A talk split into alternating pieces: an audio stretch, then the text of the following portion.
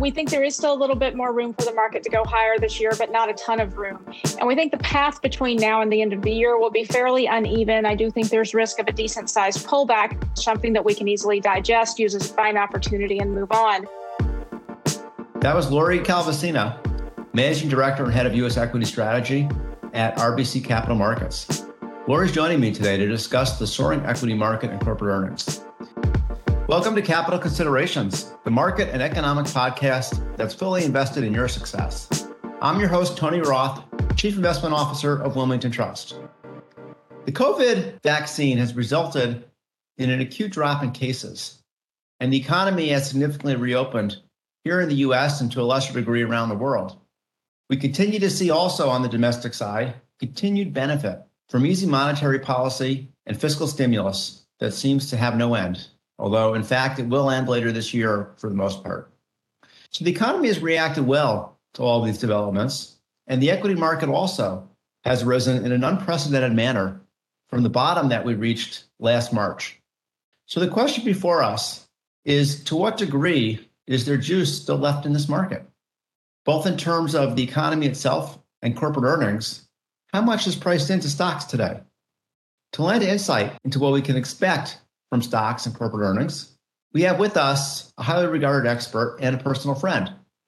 Lori Calvasina is head of U.S. equity strategy for RBC Capital Markets. Prior to joining RBC in 2017, she spent nearly two decades in equity strategy at investment firms including Credit Suisse and Citi, where she twice placed second in the small companies category of Institutional Investors All America Research Team. She's also been named to Crain's New York list of notable women in banking and finance. Lori, so happy to have you today to help us sort out the future of stock investing. Thanks for having me, Tony. I'm a huge fan of podcasts. It's my favorite uh, medium, so I'm really excited to be with you today. Yeah, we know that you have your own podcast. Hopefully, we'll be able to get some clear answers to where the stock market's going. so let's jump right in. What do you think, Lori? How much juice is left in the market? We have almost a certainty that rates are going to rise from here.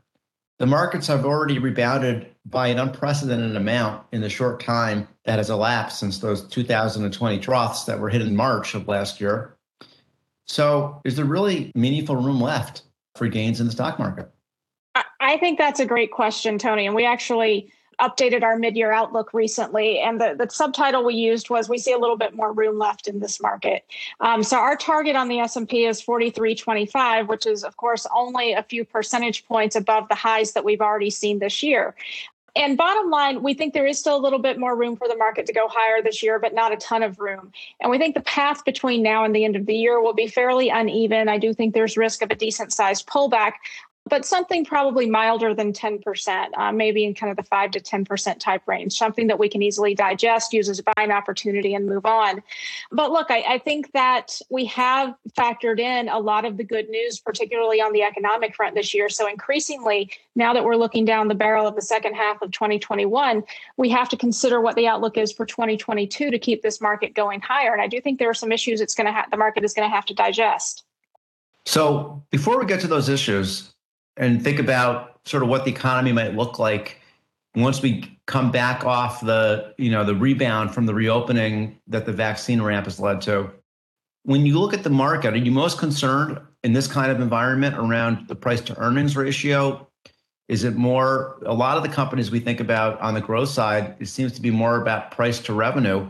Um, and as long as the revenue is growing the amount of earnings have, have not met as much over not just this year but over the last several years or is it price to book more on the value side? Do you look at all those indicators, or there, is there one that you tend to focus on in this kind of market? So there, there are two models that we're focusing on right now. And one of them actually includes all of the different metrics that you just mentioned price to book, PE, price to sales, um, PEG ratios. Uh, we have a model where we bake all of those indicators together. And that model is basically back to tech bubble highs. Um, and if you look at it in the small cap space, it's actually above tech bubble highs. So it's extremely worrisome when you look at valuations from that perspective. Now, another model that we look at is a little bit more unique. We look at what I call the top-down PE, so looking at the S&P 500 against the index level EPS.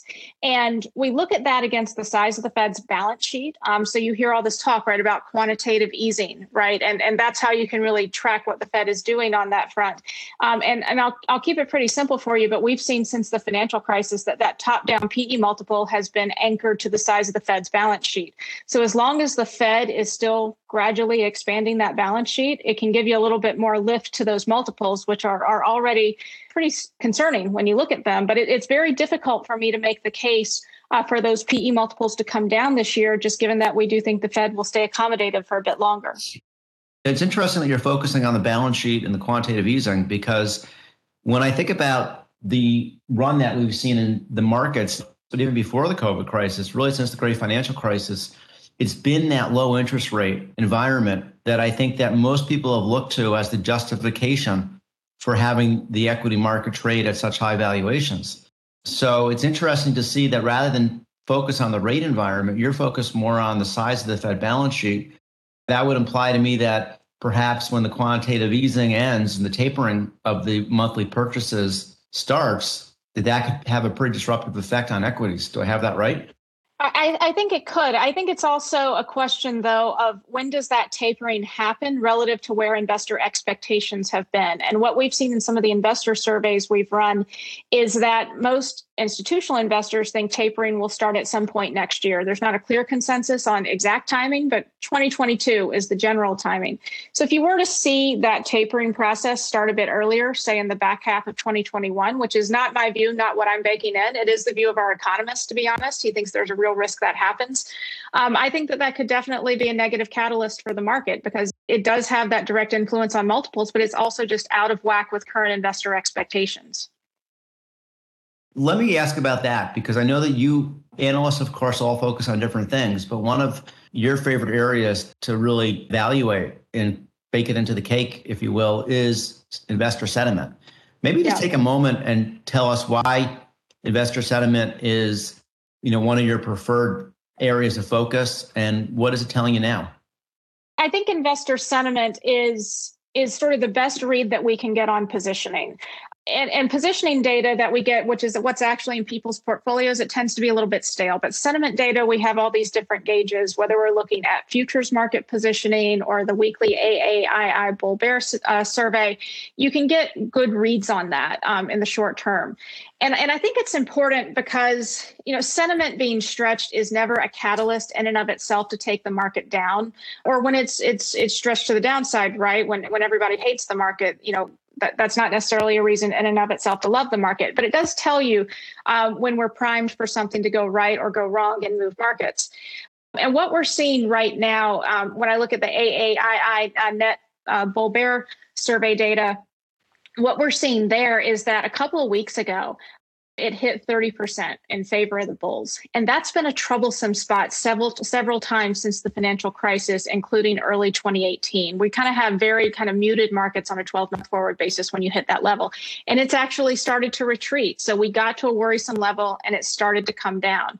Um, the bulls are retreating essentially. And we're seeing something similar right now actually on the institutional investor side. There, we watch CFTC data on positioning in US equity futures by asset managers. And that's a way of saying um, professional investors who aren't hedge funds and how they're investing in the futures market. And it's a good way to sort of get their broad read um, on equities. And what we're seeing there is that a few weeks ago, we got back to uh, pre pandemic highs, essentially, a little bit below them, but those highs were bigger than what we had seen any other time post financial crisis. And we've actually started to see them slip over the last few weeks. So, what I've seen for both institutions and individuals um, is sentiment got very stretched and it started to come in a little bit. And it, it's not entirely clear to me what has sparked that retreat, um, but we know it's headed in the wrong direction right now. So, so Lori, I want to make sure we explain one point because you're operating on an underlying presupposition, if you will, that when investors and particularly professional investors like the market, that it actually bodes negatively for the market, that there's an inverse correlation between how people are positioning what the market ends up doing. Can you explain that for us? Because obviously it's a bit counterintuitive. Yeah, I, I, think that you you have to look at it in terms of levels versus trends. And I think trends at the end of the day end up being an important driver of equity markets. And if you've gotten to a point where everybody loves the market and your sentiment indicators are back to highs um, that, that typically mark the top, what it tells you is that there's probably about to be a negative rate of change and things are about to head in the wrong direction. And, and that's really, you know, I think it's that rate of change rather than hitting any particular level. Um, that, that's the problem for markets because I think markets are, are very, very sensitive to inflection points. And so it's really the calling out of that coming inflection point that matters.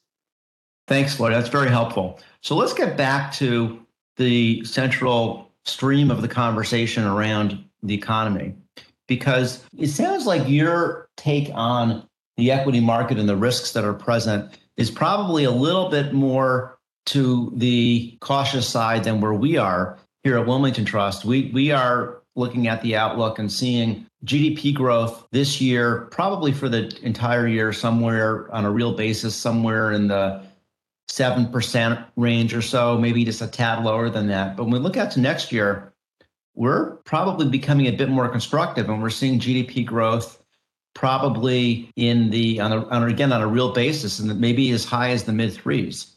And I know that from talking from our conversations in the past, Lori, that you know you've pointed out pretty nice relationship between GDP growth and how the equity markets do, as well as when you get that GDP growth above a certain level, the, the value more cyclically oriented economic areas of the stock market do better than the more growthy areas. But maybe just give us an, some some perspective on where you see the economy landing next year once we do start in earnest that tightening process to probably see a little bit higher tax rates for individuals and in some form, some shape or another for corporations. How do you see the economy settling in next year well, I think it's a great question. I think we're actually pretty similar in terms of our economic outlooks. Um, and I'll tell you, we we have, I think, maybe it's at this point, 15 different scenarios that we use to inform our target on the S&P 500, and a couple of those are GDP derived. Um, one of them is is looking at 2021 levels um, that are anticipated, of course, and the other one is looking at uh, levels for next year. And the test that looks at next year is actually quite striking because uh, the test we call it our GDP range test, um, but we've just gone back and looked at what happens to the S&P 500 in years in which GDP itself was in specific ranges, and also what did the market do the year before those specific ranges. So if markets are a discounting mechanism, what did they do before they anticipated a certain range of GDP? Um, and and the long and short of it is that if if you're in an environment where GDP is expected to be 4% or greater in real terms, on average, the S&P 500 is up about 16% in the prior year. So I put you a little bit north of my 4325 target because um, we're actually at a 15% number on our target. Um, but, but you get the idea, right? It, it kind of points you to a mid teens uh, type return. So, you know, we think that longer term, the economic backdrop is, is, actually what gives us a little bit more room to go higher in the market this year, despite the fact that we have some valuation problems and some sentiment problems. And we would very much view any kind of pullback that we get in the market as something that would be very short term in nature and a buying opportunity for the longer term. Um, but I'll, I'll, just give you one stat, Tony, that I think you know kind of sums it all up for me when I kind of think about this trade off versus rate of change and level when it comes to either the earnings backdrop or the economic backdrop. Um, if you look at what happens early on in a recovery when you come out of a recession in the market, we always had this big pop in earnings growth and these crazy percentage numbers. Um, and I think last I checked, it was 57% is where 2Q of this year was tracking. So we call that an early cycle peak um, in the earnings growth rate. And the last few cycles, if you look at what's happened to the stock market, it's been down very modestly six months later but it's been up 12 months later. Um, so it tells you that when we get over that hump and we, we digest this big, powerful growth rate, markets get a little bit of indigestion from that slowing rate of change, but they get back on track pretty quickly. And I think that's really how I think about this backdrop right now. Yeah, I think that there's probably not as much white space between your view and our view. I think that you're just emphasizing some of the limitations to the upside. Um, and we would probably agree with that. So let's just talk about. I, I do want to get to the the value growth conversation. But before we do, we can't finish sort of the economic portion of the conversation without touching on inflation and the whole idea of whether or not inflation is going to be transitory. we we do think that inflation is going to is going to peak, and then the the PCE core PCE is going to come down probably to around two percent, which is just where the Fed wants it, higher than it's been over the last decade, but a nice place to be. And if we're able to generate the kind of economic growth that you've just described and that we've we've been predicting, we could be in a, a Goldilocks kind of scenario for a little while, which does for us denote a little bit more upside to equities perhaps as we get into next year. But where do you see inflation? Mo- most analysts think that, that is the biggest risk. Where do you see it? Well, let me ask you first: Is it the biggest risk, and where do you see inflation going when you look at 12 months? I, don't think it's the biggest risk. I think the biggest risk to the market, frankly, is something that's not on anybody's radar, something that you know hasn't been digested. And I will tell you, investors have been talking about two things to me all year corporate taxes going higher um, and inflation risks. So I, I, think it's been pretty well understood in the market. And I think a lot of this fierce rotation out of growth and into value um, has been investors repositioning for higher inflation. Um, now, I, if we just sort of put the positioning issue aside, you know, I, am not overly worried about inflation in the here and now either for a couple reasons. Um, and I would say, you know, number one, these inflation pressures and I agree with you they may be peaking we're starting to see break evens come down a little bit but if you if you think about the, the inflation pressures that are hitting right at this moment in time that's a big t- a big headwind to margins um, and profit margins that's hitting right now. But there are also some incredible tailwinds to margins that are happening right now. Um, the rate of change in GDP growth is very good historically for corporate profitability. We're in the middle of big, you know, powerful rates of change in terms of GDP right now. Companies also have a lot of operating leverage. They found a lot of ways to save costs during the pandemic, and those are going to be sticky going forwards. We're hearing a lot about that in earnings calls. And companies are also sending the message loud and clear that they are able to pass these increased costs on through uh, through pricing. Um, and we also know that consumers, this is something I've talked to my economist about a lot. Consumers have an enormous amount of savings on the sidelines and are able to absorb these costs. So I, I think that these pressures are hitting, you know, kind of the best possible time that they could because both corporations and consumers have the power to deal with this. Um, and look, I, I, would agree with you, Tony. I think a lot of these pressures are going to end up being transitory. I think as the COVID situation improves, we will see supply chains improve. I think that once the fall is here and the kids are back in school, um, a lot of parents will be able to go back to work, and that may alleviate some of the, the labor shortages that we have. I think you know a lot of people talk about the unemployment insurance coming off, um, but I also think that there are family considerations that, that are feeding a lot of those labor market difficulties these days it's going to get better.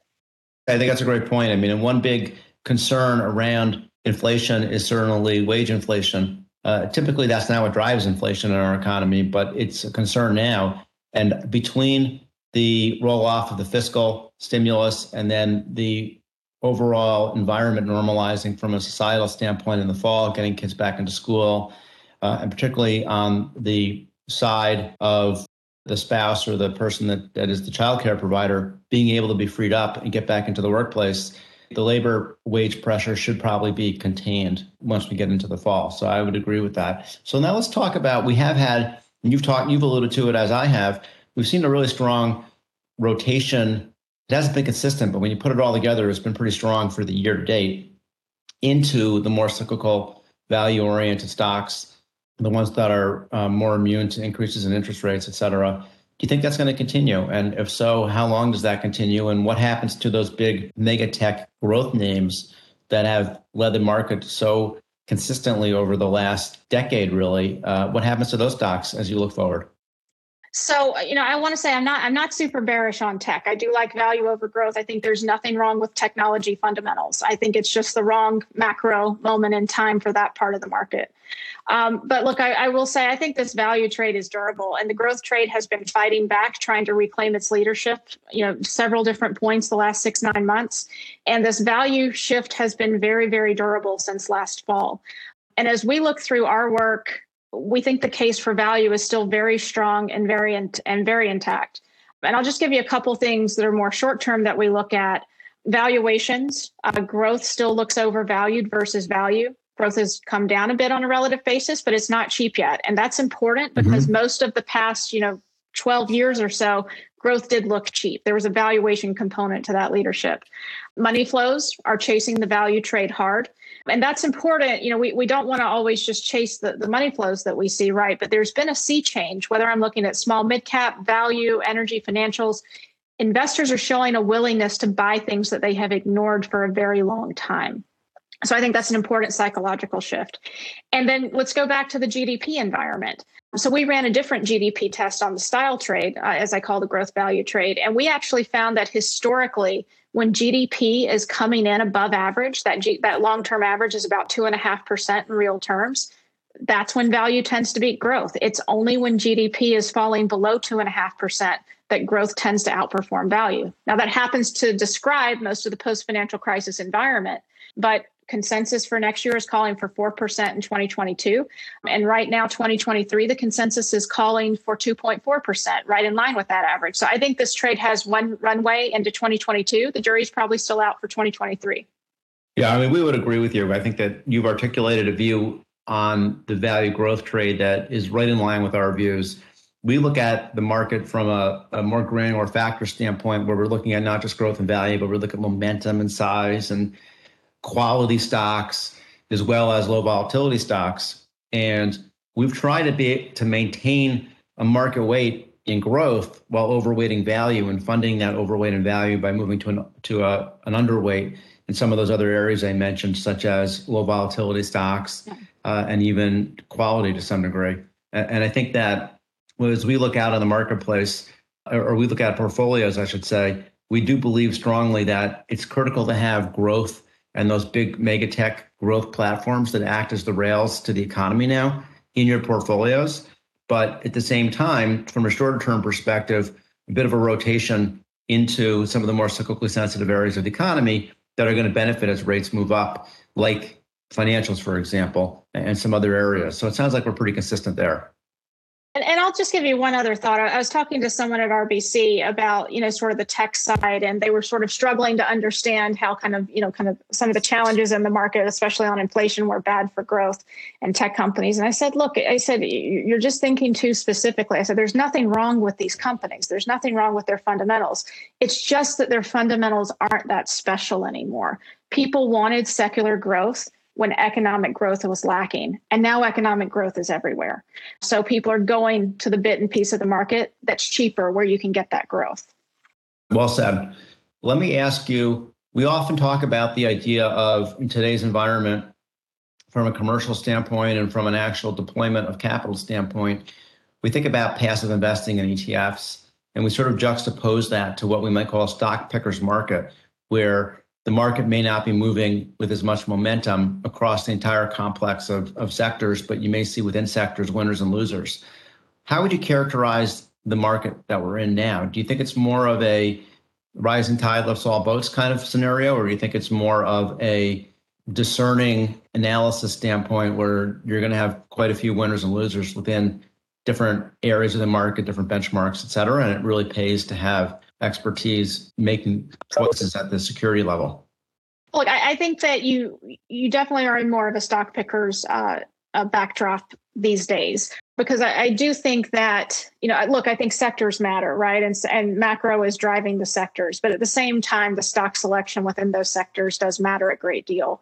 So look I, I think you know kind of one area you could look at right would be like financials and energy. Those are two sectors that I like. You know one of the things we talk about a lot on my team is uh, I have a former associate who's now our ESG strategist, and we look at the ESG issue quite a bit. And we're seeing within those two sectors, they have traditionally not been loved by ESG funds, um, but ESG momentum is improving. And areas within those sectors um, that have good ESG momentum, you, you, are seeing some good outperformance there. But ESG is a very tricky issue, right, to, to discern. So you need someone who knows what they're doing to go in and, and, and really figure out what are the best names from that perspective? Because I would say energy in particular in the long term, ESG is something that could be a bit of a headwind. But I also think, you know, issues like the quality trade really require some nimbleness from portfolio managers you know you mentioned maybe funding some of the rotation into cyclicals with with quality. We think that that makes sense. Um, you do typically in the first couple years coming out of a recession see stocks with lower ROEs for example or lower market caps outperform. And i, I kind of don't like the quality nomenclature but I, I, do think that you need managers these days who are willing not just to go back to the leadership of the past and that's all they want to do.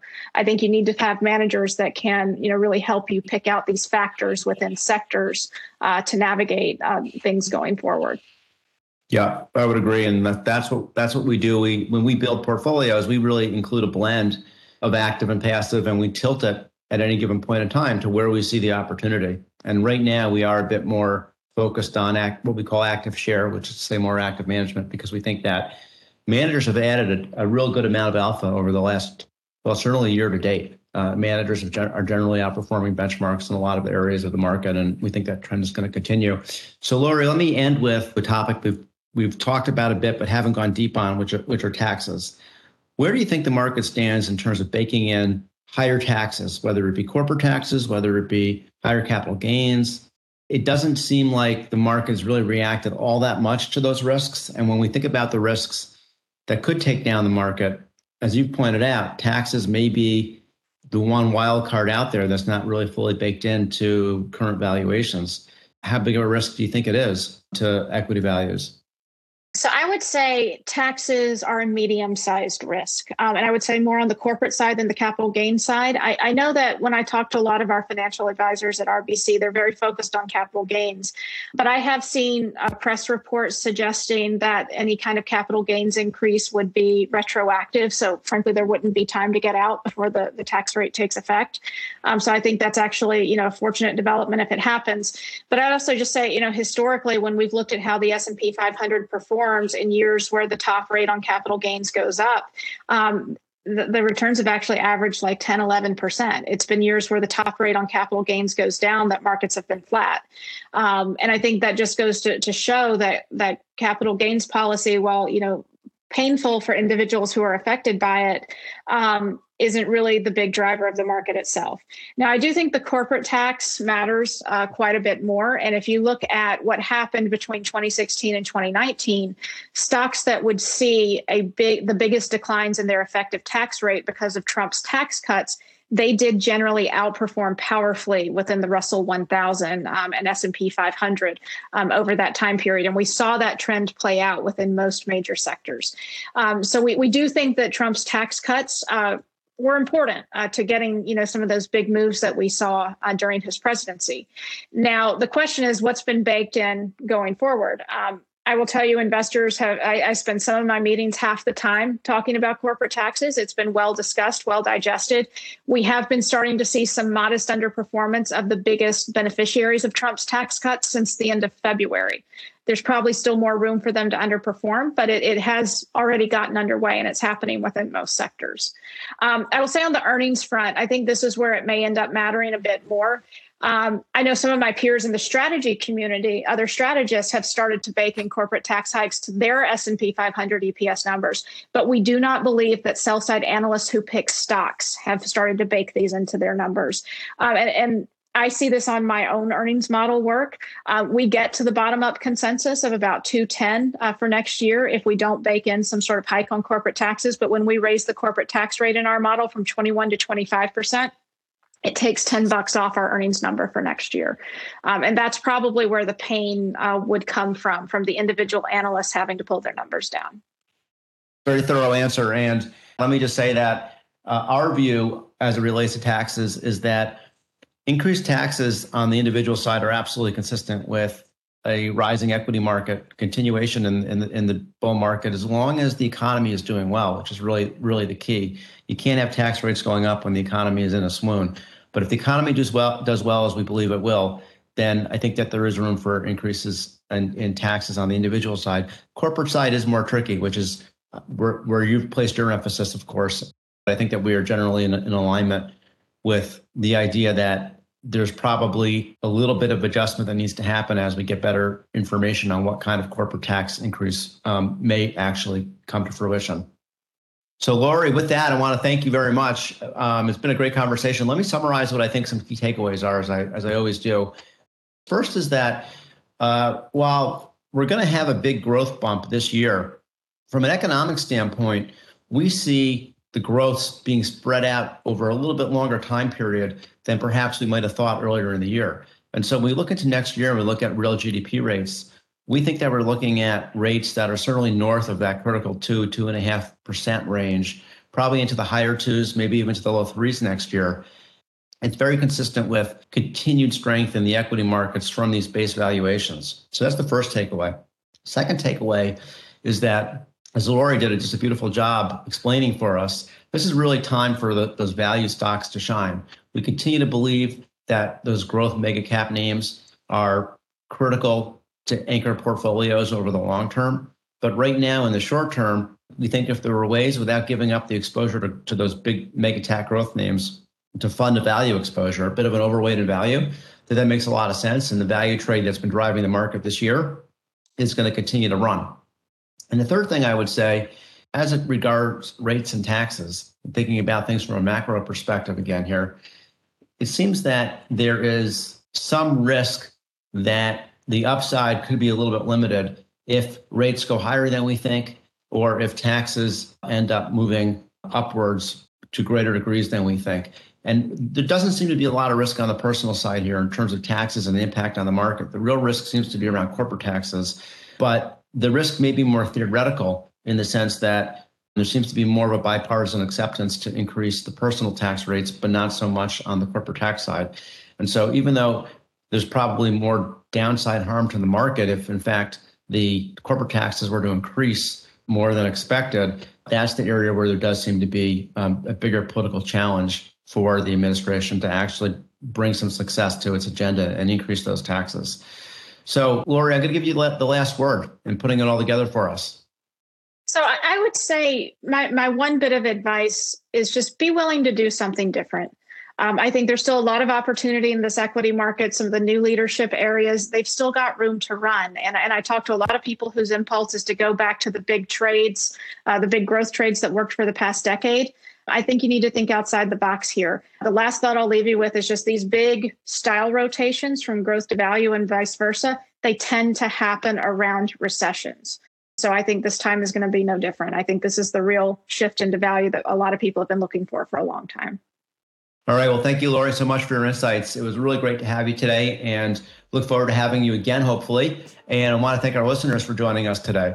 I encourage everybody to visit wilmingtontrust.com for a roundup of our investment and planning ideas. And you can also subscribe to Capital Considerations on Apple Podcasts, Spotify, Stitcher, or your favorite podcast channel to ensure you get updates on future episodes. Thank you again for listening today.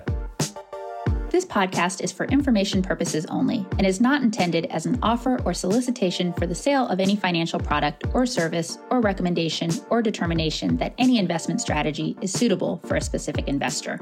Investors should seek financial advice regarding the suitability of any investment strategy based on the investor's objectives, financial situation, and particular needs.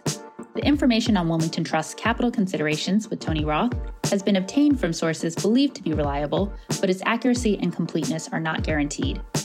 The opinions, estimates, and projections constitute the judgment of Wilmington Trust as of the date of this podcast and are subject to change without notice. Wilmington Trust is not authorized to and does not provide legal or tax advice. Our advice and recommendations provided to you is illustrative only and subject to the opinions and advice of your own attorney, tax advisor, or other professional advisor. Diversification does not ensure a profit or guarantee against a loss. There is no assurance that any investment strategy will be successful. Past performance cannot guarantee future results. Investing involves a risk, and you may incur a profit or a loss. Any reference to company names mentioned in the podcast should not be constructed as investment advice or investment recommendations of those companies. Facts and views presented in this report have not been reviewed by and may not reflect information known to professionals in other business areas of Wilmington Trust or M&T Bank, and may provide to seek to provide financial services to entities referred to in this report. M&T Bank and Wilmington Trust have established information barriers between their various business groups. As a result, M&T Bank and Wilmington Trust do not disclose certain client relationships or compensation received from such entities in their reports. Investment products are not insured by the FDIC or any other governmental agency, are not deposits of or other obligations of or guaranteed by Wilmington Trust, M&T Bank, or any other bank or entity, and are subject to risk, including a possible loss of the principal amount invested. Wilmington Trust is a registered service mark used in connection with various fiduciary and non-fiduciary services offered by certain subsidiaries of M&T Bank Corporation, including, but not limited to, Manufacturers and Traders Trust Company, M&T Bank, Wilmington Trust Company, WTC, operating in Delaware only, Wilmington Trust NA, WTNA, Wilmington Trust Investment Advisors Inc., WTIA, Wilmington Funds Management Corporation, WFMC, and Wilmington Trust Investment Management LLC, WTIM. Such services include trustee, custodial agency, investment management, and other services. International corporate and institutional services are offered through M&T Bank Corporation's international subsidiaries. Loans, credit cards, retail and business deposits, and other business and personal banking services and products are offered by M&T Bank, member FDIC. 2021 M&T Bank Corporation and its subsidiaries, all rights reserved. Private market investments are only available to investors that meet the U.S. Securities and Exchange Commission's definitions of qualified purchaser and accredited investor.